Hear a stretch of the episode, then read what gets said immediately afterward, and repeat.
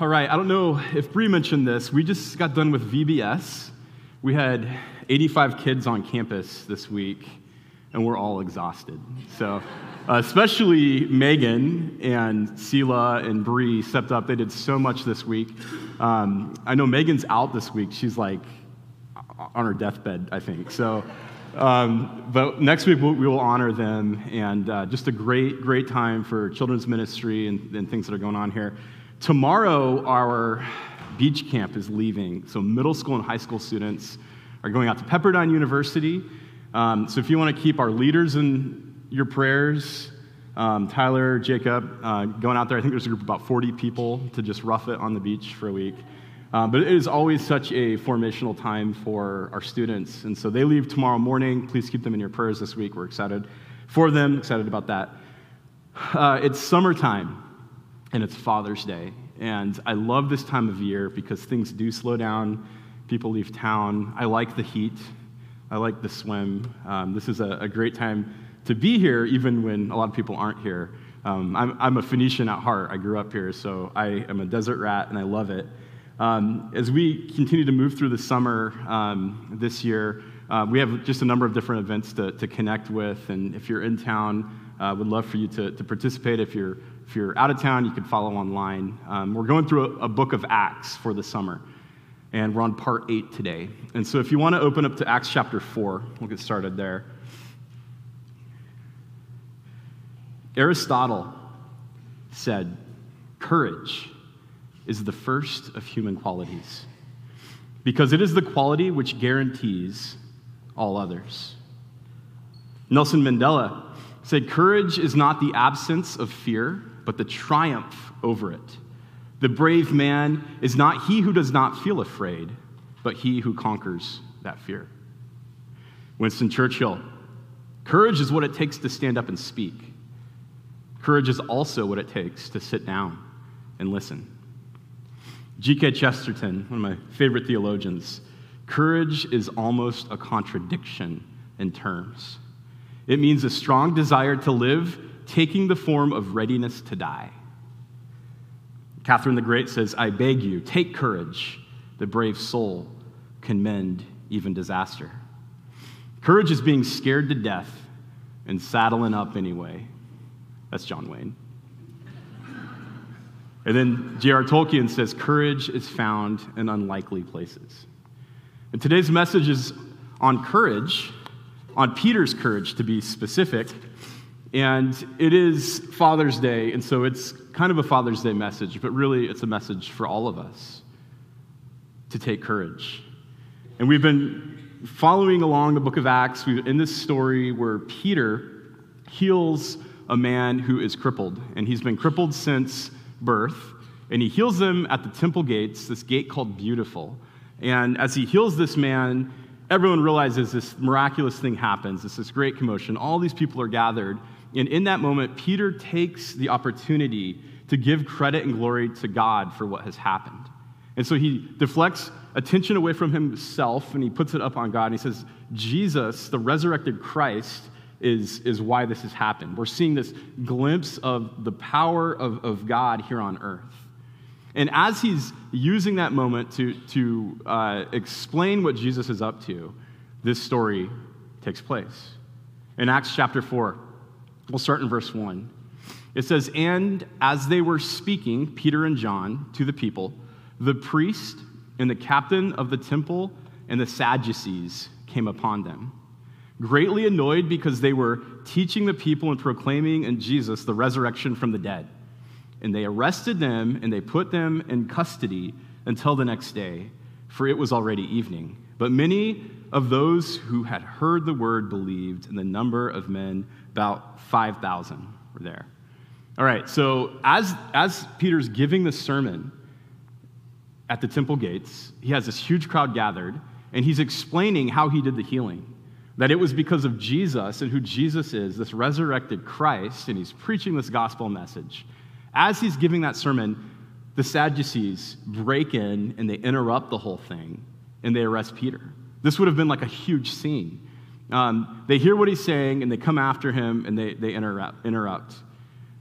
On the next day, verse 5, the rulers and elders and scribes gathered together in Jerusalem with Annas, the high priest, and Caiaphas, and John, and Alexander, and all who were in the high priestly family. And when they set them in the midst, they inquired, By what power or by what name do you do this? So they, they arrest Peter and John, and we find out who these characters are. They're people that we've heard their name before. Uh, the high priest, and the Sadducees, uh, Caiaphas, the high priest. We've heard that name. And if you remember going through the Gospels, especially towards the end of Jesus' life when he's in Jerusalem, these are the people who, who put Jesus on trial, who want Jesus crucified, who actually crucify him. Like, this is the same crowd. And now Peter is standing before them, these Sadducees. Now, the Sadducees are this party that had existed since like the second century before Christ. Um, they're in Jerusalem. They have uh, taken power around the temple. They're the high priest. There's this like religious position, but also this political position that they hold. And uh, they get their names from this priest Zadok from the Old Testament, from the time of David. They think they're descendants all the way from him. And so, as they've gained control here, they're also in cahoots with the Herodians, which is the political power of this area, and the Romans, who they've been conquered by Rome. And so they've realized like we can hold on to this place of power um, with, with this relationship that we have triangulated with the Herodians and the Romans. And so they're kind of like running the show. These are the Sadducees. They're an elite religious ruling class, and um, they, there were things that they believed that were different than the Pharisees. That's another party. We've heard of like the Pharisees. That's who usually gets a bad reputation that Jesus is sparring with throughout the Gospels. And the Pharisees uh, weren't quite as elite as the Sadducees. They were more, more of the, the normal people, but they were highly educated. The Pharisees thought, like, if we could just if we, we could just cleanse our country, if we could just get the right rules in place and get the right people in place. And so, actually, the Pharisees and the Sadducees would butt heads all the time. And the Sadducees had this, this high like place in, in, in leadership where the Pharisees didn't. Um, the Pharisees, though, had influence with all the people. And so you had these like dynamics of these groups, the, the Pharisees and the Sadducees, there's the Essenes, there's all these other groups that are kind of roaming around. And, uh, and the Sadducees were different than the Pharisees because they thought that you can't, you can't take scripture literally unless it's the written word. Where the Pharisees are passing it down orally, this oral tradition. And the Pharisees would talk about the prophets and uh, they would talk about the poetry, and the Sadducees would talk about the Torah. And so, with that, the, the Sadducees didn't believe in like a bodily resurrection. Um, they didn't believe in like spirits, and they didn't believe in angels. A really, uh, a, a very much a dad joke for Father's Day is because they didn't believe in angels. That's why they're sad. You see. I feel like that joke needs to be retired, but it's Father's Day. It's a dad joke. Okay. Uh, where the Pharisees did. The Pharisees believed in all of that. And, and so usually these groups would butt heads. Um, but it's interesting because they come together when, it, when they have to deal with Jesus. They usually butt heads, and then there's this Jesus with these disciples who's preaching this other, uh, this story about this kingdom of God about what God is doing in this world, and he doesn't enter into their tension. He's coming up with something completely different. And this message that Jesus has about this kingdom of God that he is a part of starts to gain so much momentum, they realize their position is threatened. And it's interesting, there's a story in John chapter 11 where these Pharisees and these Sadducees come together. And Jesus is preaching this message about this kingdom, and he's doing these demonstrations like the healings. And he gets to this point where he raises this man from the dead, this guy named Lazarus. And it gets the attention of everyone. And the Sadducees and the Pharisees come together. And they tell us in John chapter 11, it says, The chief priests and the Pharisees called a meeting of the Sanhedrin. What are we accomplishing? They asked. Here's a man performing many signs, and if we let him go on like this, everyone will believe in him. And then the Romans will come and take away both our temple and our nation. So they, they plot against Jesus. They come together and they're like, this movement has to go away. And we know as this story continues, like Jesus, Jesus goes to his death on the cross. He's crucified. We know that he conquers death, he rises again. We know that he meets with the disciples and then he ascends to heaven. But this is the group that went after him. So we have months later, and here we are, uh, Peter, after the ascension, he's, he's doing the things of Jesus, and he's, he's doing things that are good, and he gets in trouble for it. He's back like at the, the, the, the, scene of the crime where all this goes down. He heals this man, and then he says, I healed him in the power of this resurrected Jesus. And it gets the Sadducees' attention. He does something good, and he gets in trouble. Peter and John are in trouble for doing a good thing. Um, my wife and I have been watching Ted Lasso. We watched it, uh, it's been about a year now since we binge watched that show, and uh, kind of a guilty pleasure. But Ted Lasso has this line I love. He says, Doing the right thing is never the wrong thing. It's like, if you know Ted Lasso, that, it's so simple, but so profound. Doing the right thing is never the wrong thing. And Peter and John have done the right thing. They have seen this man who's crippled, they have sought to bring healing and restoration to him, and that's happened. And then they're telling everyone this is, this is how it happened. Jesus did this. And it puts them not only in trouble in this moment, but they're in danger because the guys that killed Jesus arrest them.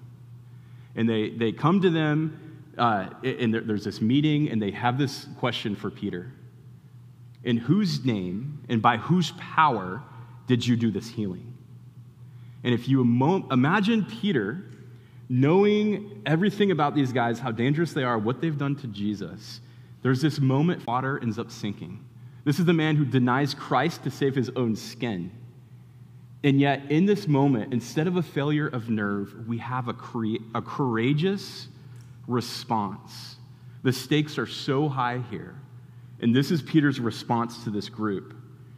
It says in verse 8 Then Peter, filled with the Holy Spirit, said to them, Rulers of the people and elders, if we are being examined today concerning a good deed done to a crippled man, by what means this man has been healed, let it be known to all of you and to all the people of Israel that by the name of Jesus Christ of Nazareth, whom you crucified, whom God raised from the dead, by him, this man standing before you is well, is healed. You imagine the courage it would take for Peter to say this. Not only does he, he like flips the story, he puts them on trial. Wait, he's like, We're, we've just done something good and you're coming after us. You want to know by whose name and whose power we've done this? Jesus of Nazareth, that guy, remember months ago that you put on the cross? Can you imagine just the, the tension in that moment? For the Sadducees to hear that? For Peter to flip this on them? There's this courageous clarity in Peter's message here. He knows he's in danger, but we don't see the Peter that sinks. We don't see the Peter that denies Christ. We see the Peter that courageously says, God's doing this thing. This resurrected Christ is at work. Then he goes on to say this This Jesus is the stone that was rejected by you, the builders, by you, the builders, and has become the cornerstone or the capstone. It's kind of interesting language he's using there. And then he says, And there is, is salvation in no one else, for there is no other name under heaven given by which men can be saved, by which we must be saved. This courageous clarity, Peter makes two statements. In this moment, this is an incredibly dangerous moment for Peter. He's not only explaining like what, what has just happened here, but now he's making this declaration about who Jesus is. And for the early church, this moment is so pivotal. This moment, uh, it, it brings incredible clarity about who Jesus is, this is also a moment that I think that the courage of Peter just becomes contagious for the early church. And here's what Peter says about Jesus. He makes two statements. The first is that, that he's the rejected stone. He says the, the, the stone that has been rejected. Um, and then he quotes Psalm 118. And Psalm 118 says, The stone the builders rejected has become the cornerstone. The Lord has done this, and it's marvelous in our eyes. And so, like, Jesus is this cornerstone, this capstone. Like, what's going on with that language? Well, in Judaism, there's a, there's a frequent wordplay at work all throughout the Old Testament about the idea of a stone and a son. And, and the words in Hebrew for stone and son, it's, it's almost like this pun that's used. The, the, the Hebrew word for stone is cheben. I, I totally mispronounced that because I don't speak Hebrew, but cheben is stone, and then ben is son. So cheben and ben, stone and son. And throughout the Old Testament, there was this idea that this, this, this cornerstone uh, was the people of Israel. And, and, there was this whole system that was set up as a chosen people to, to show what God was like to the rest of the earth. And it was a corner, it was a stone that had been rejected, but now it has become kind of the cornerstone, that the foundation of all of this. Jesus picks up this language in talking about himself, this idea of the cornerstone. And he tells this parable that many of you know in Mark chapter 12.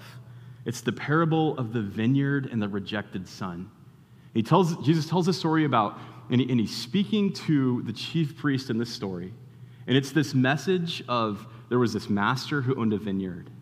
And he, he built up this, this wall around the vineyard and had a tower and had set it up for success. And then he rented it out to someone. And these people that he rented it out to, um, he entrusted to be good stewards of this vineyard, and he left. And every now and then he would send a messenger to check up on what the people are doing with the vineyard that he had created. And in this parable, he would send messengers. Uh, his servants would go, and the first servant shows up, and the people that are renting the vineyard kick him out and send him on his way. He thinks that's strange, sends another servant. The servant shows up, wants to know what's going on, and they, they beat the servant, kick him out, throw him away. He sends a third servant. As Jesus tells this story, the third servant shows up, and the people renting this vineyard put the guy to death. And then it gets the master's attention. And he says, I'm going to send my son to see what's going on. The master's son shows up at this vineyard, and the people that are renting the vineyard take the son, beat him, put him to death. And Jesus is telling the story, and then Jesus quotes this very psalm, Psalm 118.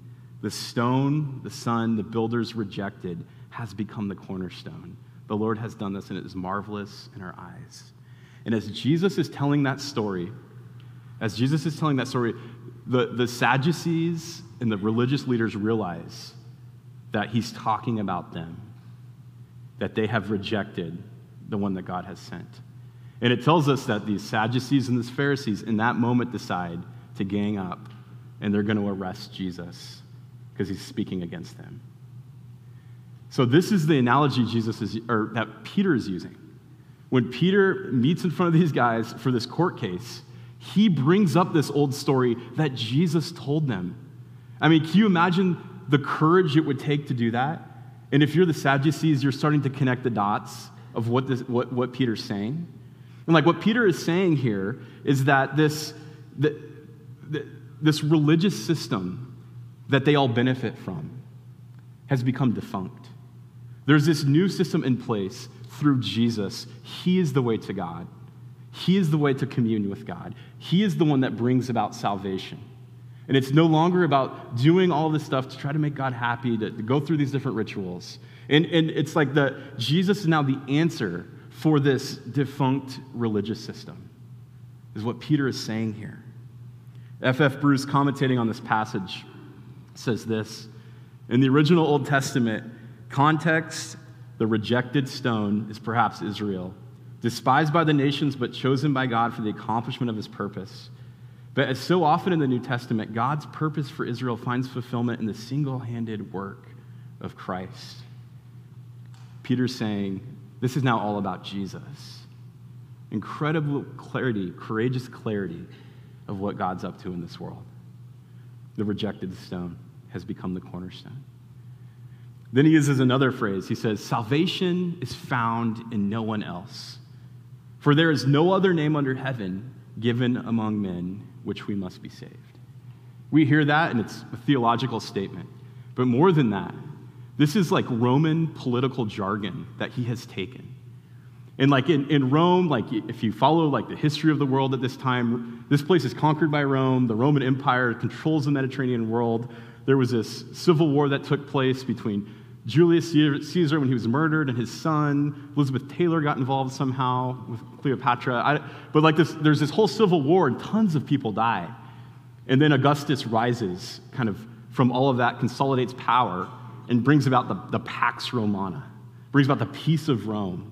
And this Mediterranean world that had been torn by civil war becomes this place of, of what the Romans said, we have brought peace now to the world. And this, this leader, Augustus, was so powerful that people started to attribute divine qualities to Caesar Augustus. And we find, like, even in their coins, like, we would have coins that say, like, in God we trust. Like, that makes a statement. For them, they would have coins that would talk about how Caesar is divine. It would say that salvation is found nowhere else than with Caesar. That Caesar is the one that has brought peace, and Caesar is the one that is in control. Like, this would have been political jargon. So when Peter takes this, he says, You Sadducees, who are a part of this religious system and are in cahoots with this political system, he says, he takes that language he says, no, no, no.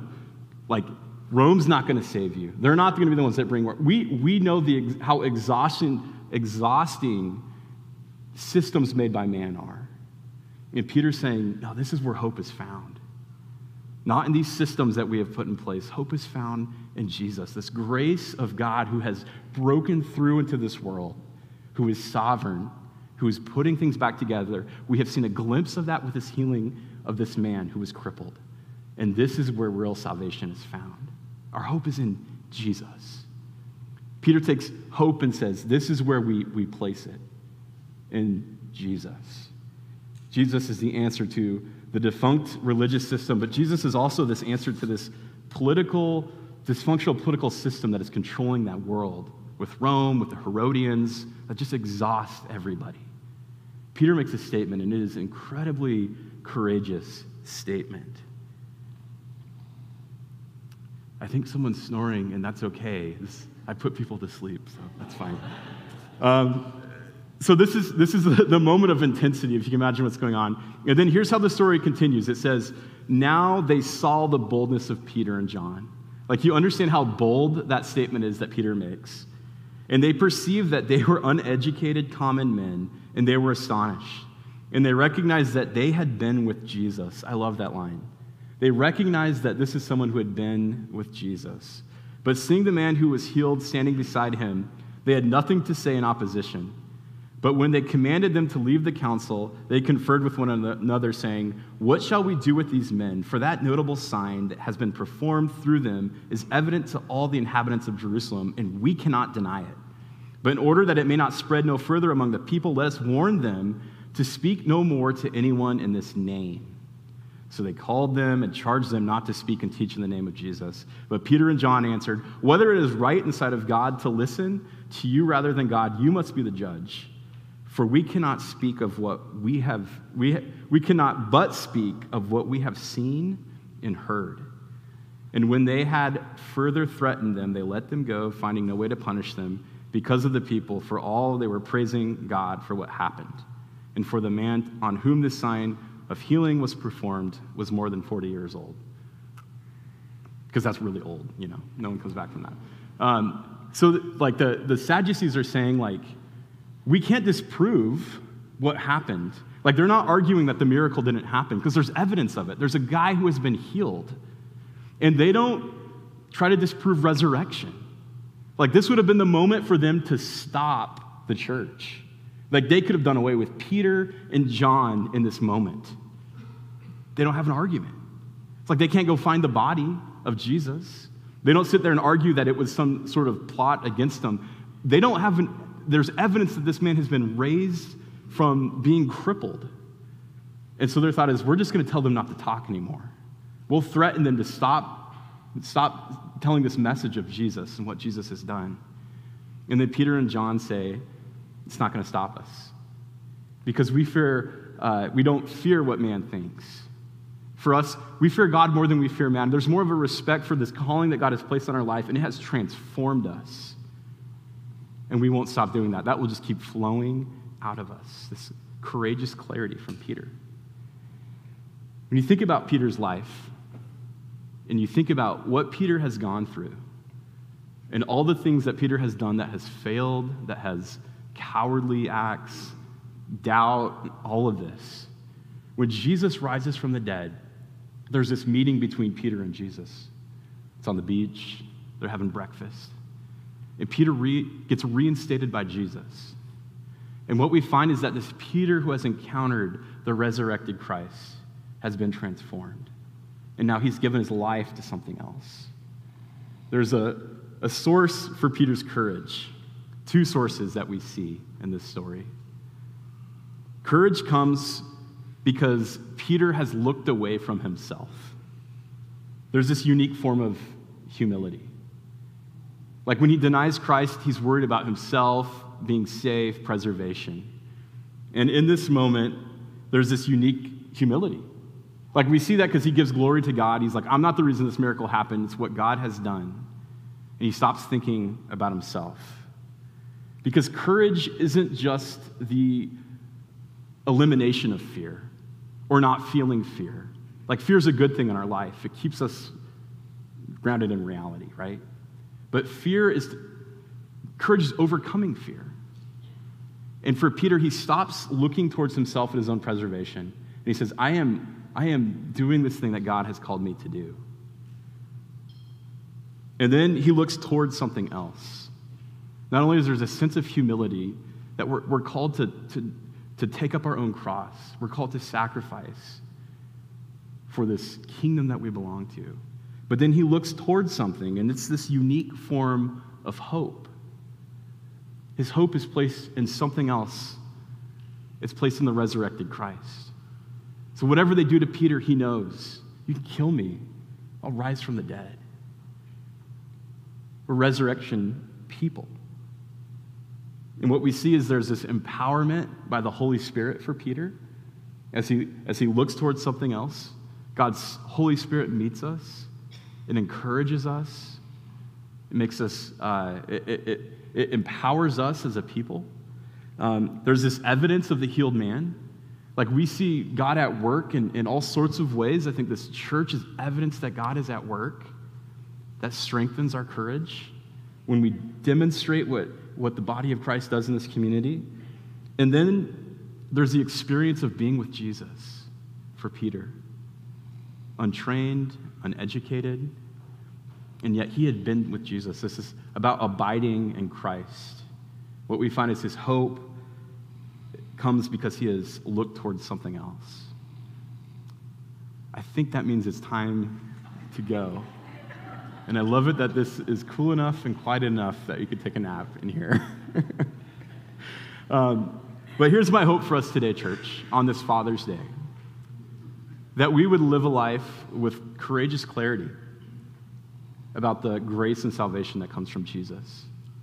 That we would live with resurrection people, as resurrection people, with a power that God calls us to do things. And so as we leave, we're going to close with a song. And if you want to hang out, feel free to, there's couches in the back. you can go nap if you want. Uh, we'll close with a song. And we've got more sandwiches out on the patio. But let me pray this prayer of blessing on you. Lord, we thank you so much for your word.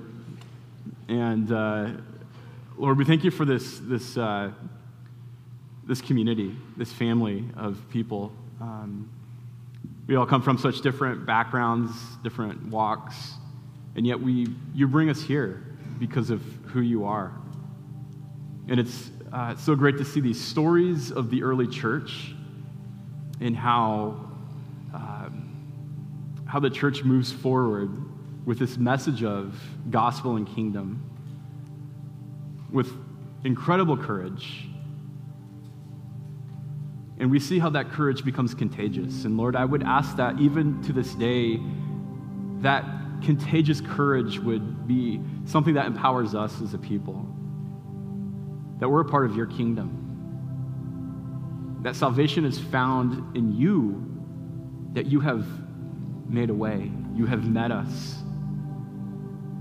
We see what Jesus goes through with the cross and how he conquers death and the resurrection. Lord, we see the early church who lived with the urgency of that reality because they had experienced you. Today, Lord, I ask your blessing on this community, that you would empower us with courage, that you would meet us in this place today. We love you. It's in your name we pray.